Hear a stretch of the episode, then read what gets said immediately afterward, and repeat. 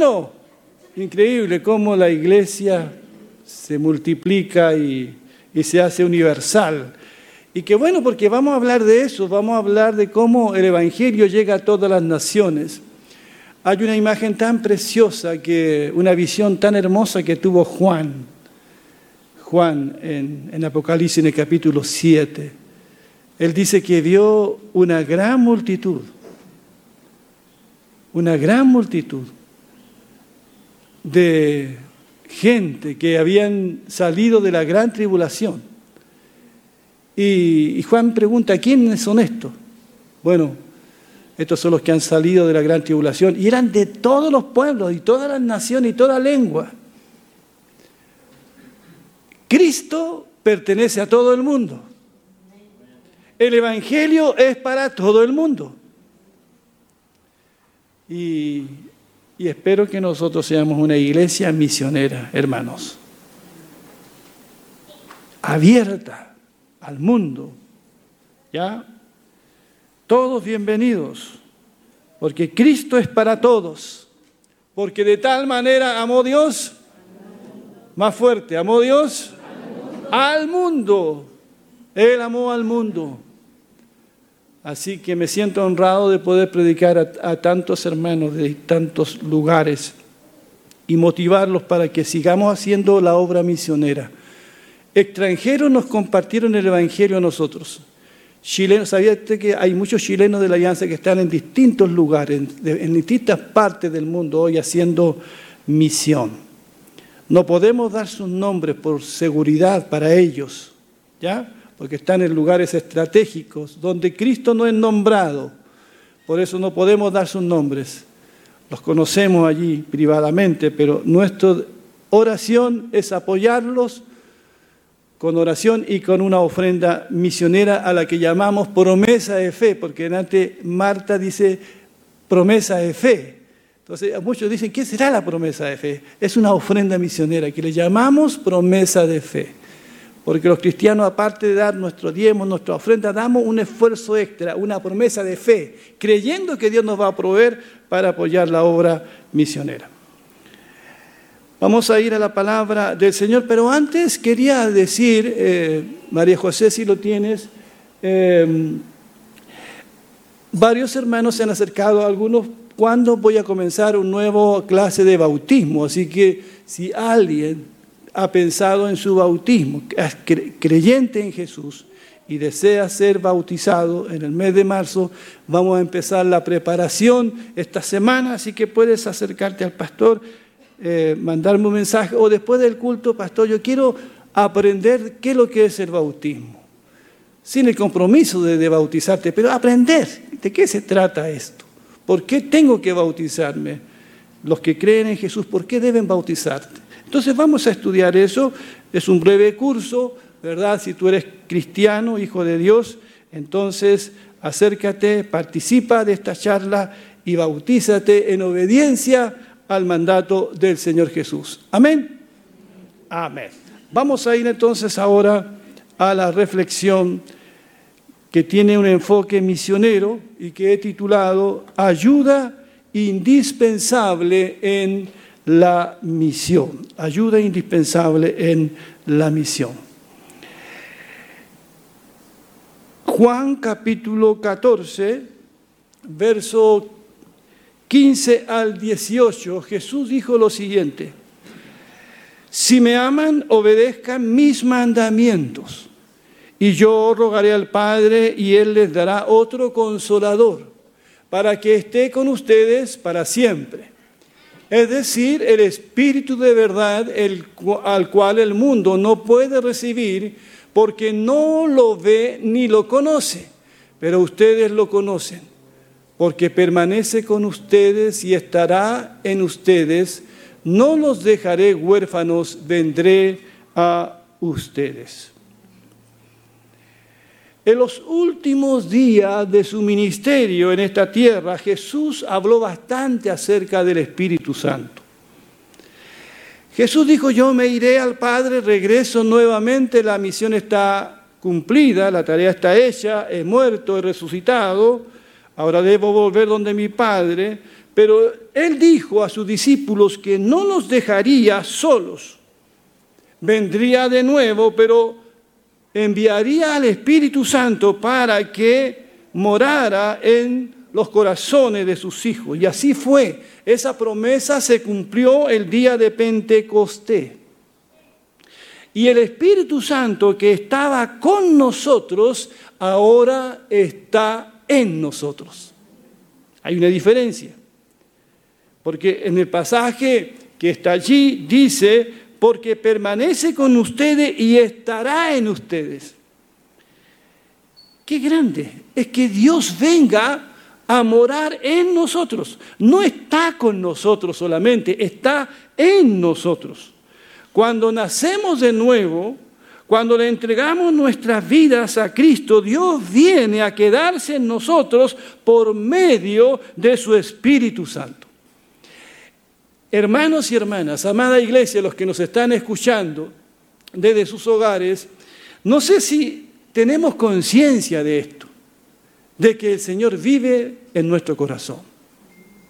Que no solamente está con nosotros, sino que en nosotros. ¿Has tomado conciencia de eso?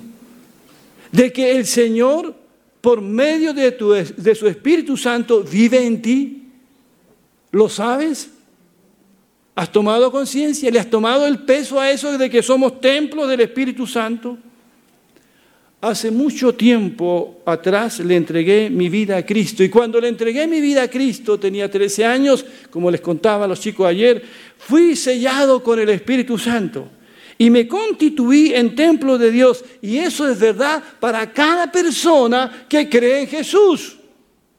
Lo acepta como Salvador y el Espíritu Santo viene a morar en él. Dios mismo viene a morar por medio de su Espíritu Santo.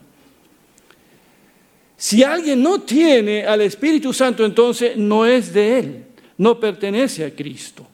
En Romanos 8, 9, la palabra del Señor dice, pero ustedes no viven según las intenciones de la carne, sino según el Espíritu. Si es que el Espíritu de Dios habita en ustedes. Y miren la declaración que hace después.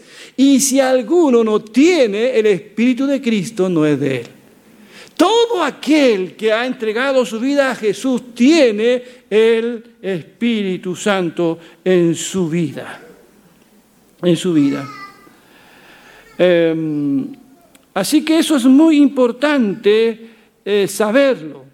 Así que si yo soy de Cristo, si un día hice mi decisión por Cristo, no tengo que pedirle a Dios, oh Dios entra en mi vida, porque Él ya está en mi vida. Lo que tengo que pedirle es que Él tome el control de mi vida, llene cada área de mi vida, me llene y yo esté sujeto al Señor y a su palabra. Ahora es muy importante el Espíritu Santo en la obra misionera. Aquí es donde me quiero detener. Sin el Espíritu Santo no hay obra misionera. Sin el Espíritu Santo no podemos hacer la misión de Cristo. Lo necesitamos mucho. Y primero lo necesitamos para nuestro propio consuelo y fortaleza espiritual. ¿Cuántos aquí se sienten cansados, agobiados, necesitan ser revitalizados en su vida espiritual? Esa es tarea del Espíritu Santo. Por eso nosotros necesitamos cada día orar para que seamos llenos del Espíritu Santo. A veces tratamos de vivir la vida cristiana en nuestras propias fuerzas y así no se puede. Así no llegaremos a ninguna parte. Necesitamos al Espíritu Santo para consuelo, para fortaleza. En Efesios capítulo 3, verso 14 al 17, miren lo que dice la palabra del Señor. Por eso yo me arrodillo delante del Padre, de nuestro Señor Jesucristo, de quien recibe su nombre toda familia en los cielos y en la tierra, para que por su Espíritu, el Espíritu Santo, conforme a la riqueza de su gloria, lo fortalezca interiormente con poder. ¿Cuántos dicen amén a esto? ¿Cuántos necesitan esa fortaleza interior? Ser fortalecidos interiormente. Bueno, esa fortaleza viene del Espíritu Santo conforme a la riqueza de Dios, de Dios para nosotros. Necesitamos, necesitamos entonces ser llenos del Espíritu Santo. Necesitamos a Cristo para la vida eterna y necesitamos al Espíritu Santo para la vida interna, interna. A veces estamos luchando y remando solos, hermanos, con nuestras propias fuerzas humanas. Así no se puede. Necesitamos humillarnos y entregarnos al Señor. Necesitamos también al Espíritu Santo para que nos capacite en la obra misionera, en la misión que tenemos que cumplir. Lucas 24 del 46 al 49 nuestro Señor Jesucristo le habló a esos dos discípulos camino a Emaús y les dijo, así está escrito y así era necesario que el Cristo padeciera y resucitara de los muertos al tercer día y que en su nombre se predicara el arrepentimiento y el perdón de pecados en todas las naciones, comenzando por Jerusalén. De esto ustedes son testigos. Yo voy a enviar sobre ustedes la promesa de mi Padre. ¿Y cuál era esa promesa? El Espíritu Santo. Pero ustedes quédense en la ciudad de Jerusalén hasta que desde lo alto, dice, sean investidos de poder. Qué importante entonces es el Espíritu Santo en la obra misionera. Jesús está diciendo, vayan a todas las naciones pero no tengan miedo a un puñado de discípulos. Les dijo, ustedes tienen que conquistar el mundo, tienen que llevar mi evangelio. ¿Qué tarea es para atemorizar a cualquiera? Pero les dijo, no vayan hasta que no sean investidos de poder desde lo alto.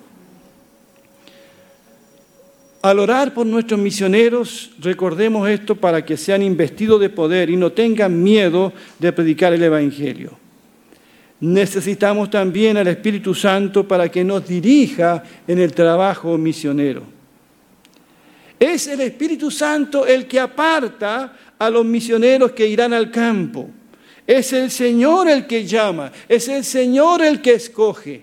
No es la iglesia, es el Espíritu Santo el que va apartando a quienes han de ir a predicar el Evangelio. Así ocurrió en el Nuevo Testamento. Es conocido el pasaje de Hechos capítulo 13, cuando el mismo Saulo de Tarso, Pablo, que se llamó después, y Bernabé fueron apartados. Dice la Biblia allí, mientras ellos ministraban al Señor y ayunaban, el Espíritu Santo dijo, apártenme a Bernabé y a Saulo para la obra a la que los he llamado. Entonces, entonces, habiendo ayunado y orado, les impusieron las manos y los despidieron.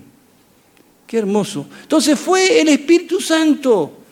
Bernabé y, Pablo eran pastores en la iglesia de Antioquía. Ya sabemos quién es Pablo, sabemos quién era Bernabé. Hombres entregados y consagrados. Y el Señor sacó de la iglesia los mejores que tenía. El Espíritu Santo apartó a estos dos hombres para que fueran por toda Asia llevando el Evangelio de Jesús, cuyo relato está en el libro que conocemos como los Hechos de los Apóstoles. Y los misioneros chilenos que están trabajando fuera del país y en el país, y tantos otros misioneros de otras naciones, fueron personas a quienes el Espíritu Santo habló a sus corazones. Puso en ellos una carga, puso en ellos una visión y dijeron, heme aquí Señor, iremos. Pero fue algo que el Espíritu Santo hizo. Quiera Dios que el Espíritu Santo se mueva en medio de nosotros, hermano. Amén. ¿No les gustaría a ustedes que de esta iglesia saliera un misionero, un proyecto misionero? No solamente orar, no solamente apoyar financieramente lo que hemos hecho generosamente, sino también que Dios moviera, Dios se moviera en nuestros corazones y pusiese una carga en alguien que pudiésemos nosotros claramente discernir que es llamado del Señor y apoyarle y que se sume a la tarea. No solamente el Espíritu Santo aparta a quienes han de ir, sino también los dirige hacia dónde han de ir. Hacia dónde han de ir. El misionero no sale donde quiere, sino sale donde Dios quiere que vaya. A mí me llama fuertemente la atención cuando Pablo quería ir a un determinado lugar a predicar y fue el Espíritu Santo el que se lo prohibió. Leo en Hechos capítulo 16, dice, cómo el Espíritu Santo no les permitió proclamar la palabra en Asia, ellos se limitaron a atravesar Frigia y la provincia de Galacia y cuando llegaron a Misia intentaron ir a Bitinia, pero el Espíritu tampoco se lo permitió. Entonces dejaron de lado a Misia y llegaron a Troas. Allí una noche Pablo tuvo una visión en la que veía ante él a un varón macedonio que suplicante le decía, pasa a Macedonia y ayúdanos. Después de que Pablo tuvo la visión, enseguida nos dispusimos a partir hacia Macedonia, pues estábamos seguros de que Dios nos estaba llamando a anunciarles el Evangelio. Me llama la atención esto, ¿verdad? Que el Espíritu Santo ante la intención de Pablo de ir a un determinado lugar a predicar, el Espíritu Santo le dijo, no Pablo, ese no es el lugar. Ese lugar posiblemente no estaba preparado, no sé. No podría dar una respuesta a eso, pero el Espíritu Santo dijo, no, no tienen que ir. Pero ante esta visión de noche que aparece de un varón pidiendo ayuda, Pablo entendió que el Espíritu Santo los estaba guiando en otra dirección. Por eso es tan importante que como iglesia, en lo individual y también nuestros misioneros, seamos sensibles a la voz del Espíritu Santo. ¿Cuántos dicen amén? Para que hablemos cuando tengamos que hablar y callemos cuando tengamos que callar. A veces hay personas que no están preparadas para escuchar el Evangelio. Eh, yo les podía contar varios ejemplos de, de personas a quienes les he predicado, que en determinada circunstancia he tenido que callar. No es el momento de hablarles. No están preparados. Pero en algún momento, en las vueltas de la vida, han sufrido, han pasado por crisis y está su corazón dispuesto a escuchar la palabra del Señor. Por eso no te aflija si hay alguien duro de corazón por allí, que no quiere saber nada, de, nada del Evangelio, mejor callar. Mejor callar, no hagas pecar a esa persona diciendo cosas contra la Biblia, contra Dios, mejor calla, no lo hagas pecar. ¿Se entiende lo que digo? Porque a veces nosotros insistimos, insistimos en la carne y no dejamos las cosas en las manos del Señor. Ya, como dice Eclesiastés capítulo 3, es tiempo de hablar y tiempo de... ¿Tiempo de qué? Nos cuesta eso. Es nuestro afán de que todos crean, que todo el mundo sea salvo. Pero escuchen lo que dice aquí la palabra. A veces el Espíritu Santo te va a impedir pero te va a abrir una puerta gigante y esas puertas a veces no las vemos. No vemos a ese colega que está pasando por una gran aflicción, lo, lo, vemos que llega con sus ojos llorosos y no nos acercamos. Es una puerta que Dios nos está abriendo y callamos y no hablamos de Cristo. Bueno,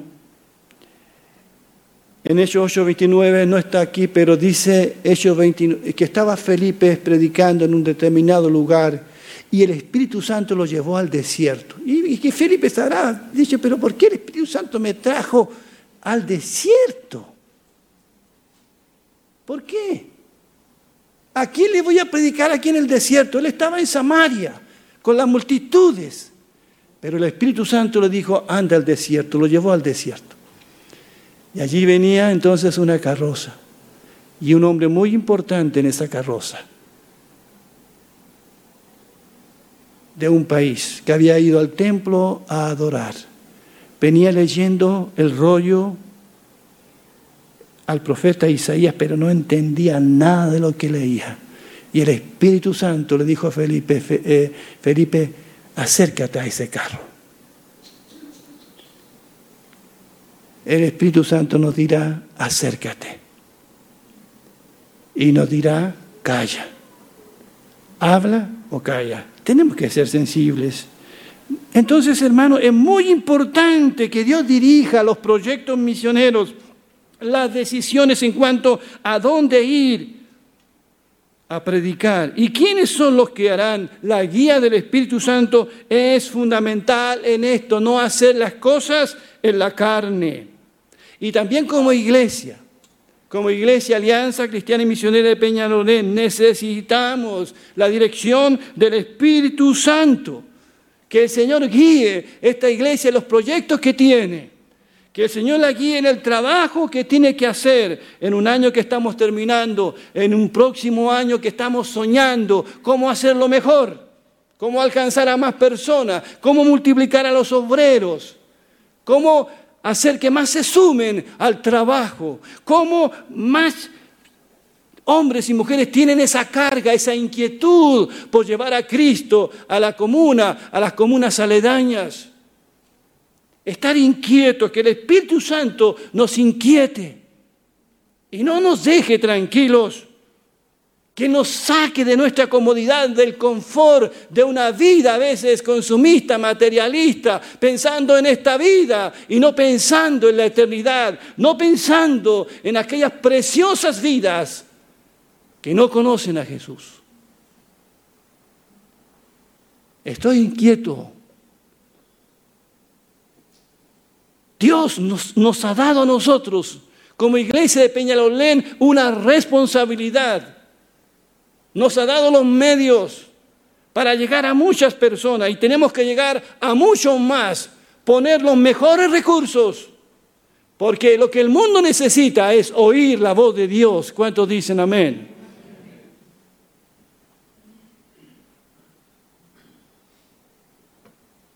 La ayuda es indispensable del Espíritu Santo.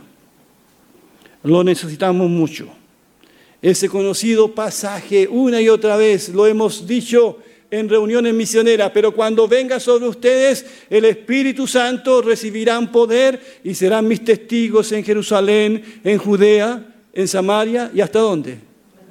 Lo último de la tierra.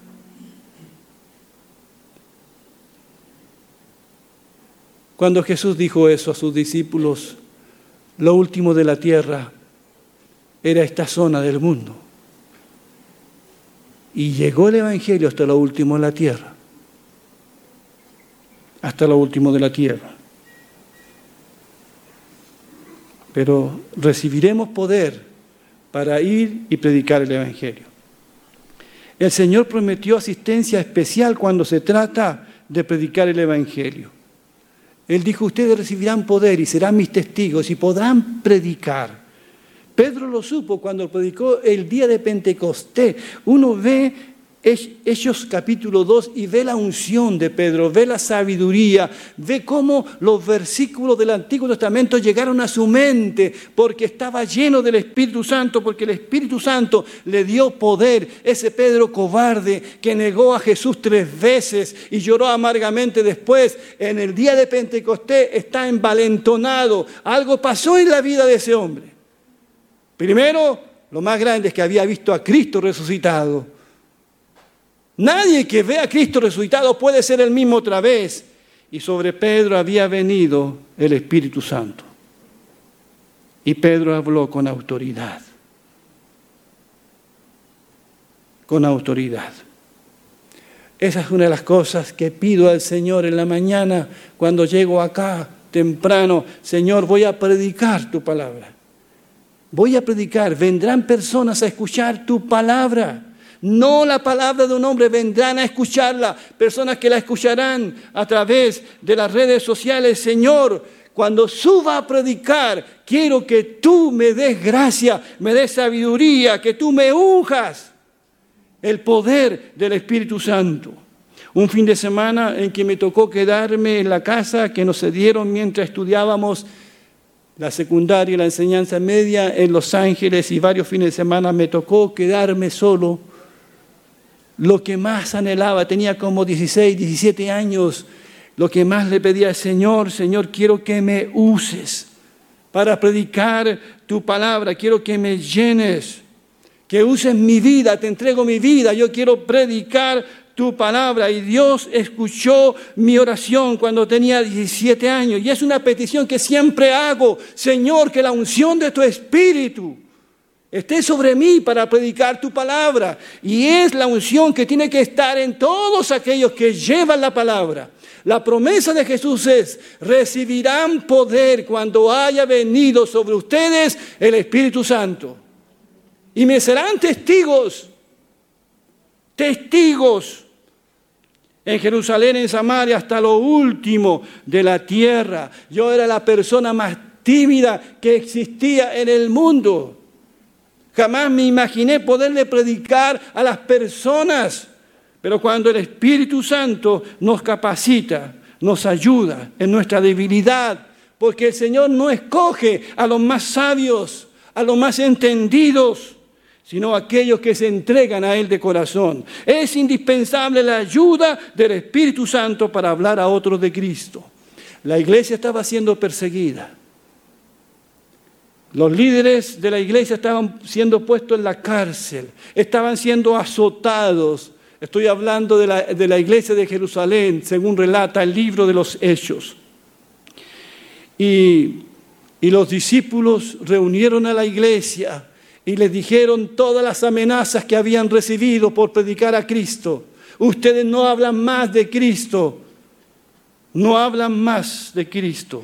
Pero ellos oraron y pidieron dirección al Señor, como tiene que hacer siempre la iglesia. Y en Hechos 4, 31 dice, cuando acabaron de orar, el lugar en donde estaban reunidos tembló y todos fueron llenos de qué? Del Espíritu Santo y hablaban la palabra de Dios con valentía. Fue el Espíritu Santo, entonces vino a ellos, los capacitó, los envalentonó y ellos siguieron predicando la palabra. El Señor Jesús habló en, Hechos, eh, en Mateo 10, eh, recuerdo esa palabra, es en un contexto de persecución, pero también esa palabra la podemos aplicar en un contexto de misión. Pero cuando los arresten, no se preocupen por lo que van a decir o cómo van a decirlo. En ese momento se les dará lo que han de decir, porque no serán ustedes los que hablen, sino que el Espíritu de su Padre hablará por medio de ustedes. ¿Cuántos dicen amén? amén? Qué grande es la ayuda. Por eso el título de esta reflexión, la ayuda que necesitamos la ayuda imprescindible del Espíritu Santo para cumplir la tarea misionera. Necesitamos la ayuda indispensable del Espíritu Santo. Porque es muy importante, porque Él, Él es el que convence al mundo de pecado. Juan 16, 8. Jesús dijo que cuando el Espíritu Santo venga, convencerá al mundo de pecado, de justicia y de juicio. ¿Cuántos dicen amén? Mira qué importante es esto. Quiero decirle a todos ustedes que nosotros los predicadores no convencemos a nadie.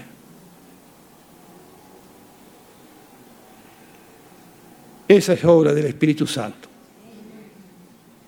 Cuando Él venga, Él convence, Él es el que redarguye, Él es el que habla al corazón. Él es el que convence de pecado, convence del juicio final, convence también a los que no creen de que Dios existe. Es Dios es el que convence, nosotros no convencemos a nadie. Lo único que el Señor nos manda es a predicar la palabra de Dios. Pero es el Espíritu Santo el que la aplica al corazón, es el que convence.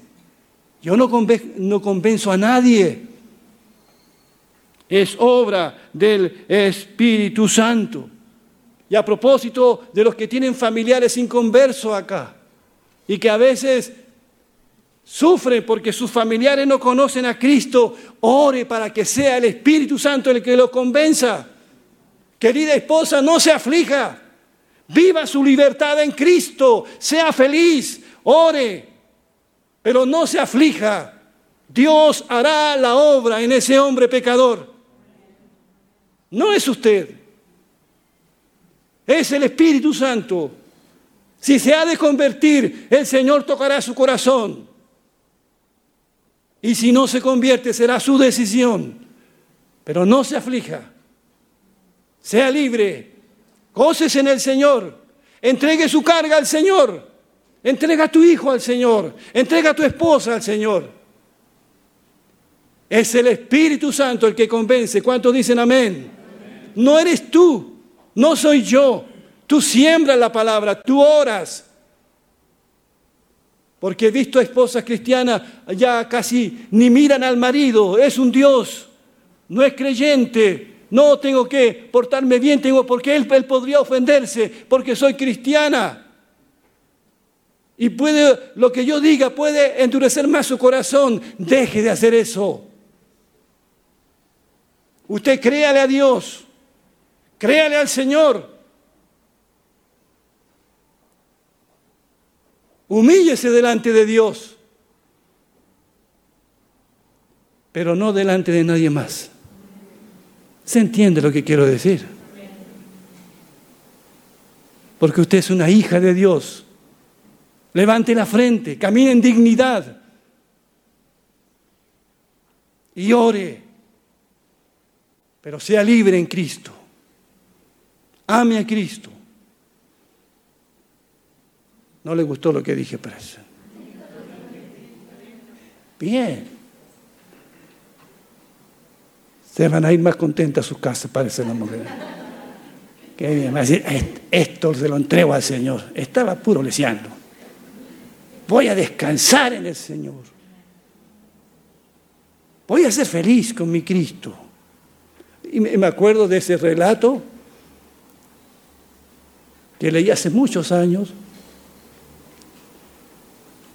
Eh, de una mujer que se convirtió a Cristo. Llegó a una iglesia, aceptó al Señor y estaba tan contenta al final del culto. Y le dijo al pastor, pastor, acepté a Cristo, estoy tan contenta, tengo una emoción que no me cabe aquí en el corazón. Pero voy a volver a casa y mi familia no es cristiana, mis hijos, mi esposo no es cristiano. ¿Qué tengo que hacer?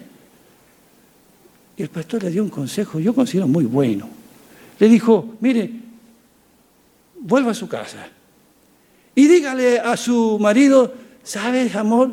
Tenías toda la razón.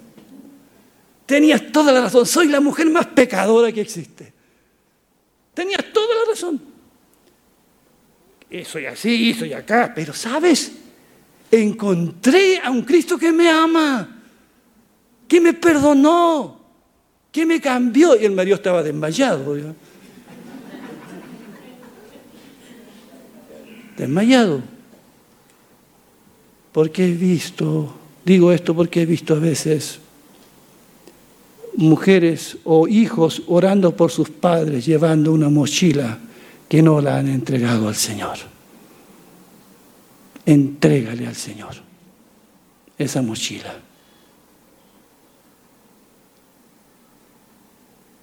Descansa en el Señor.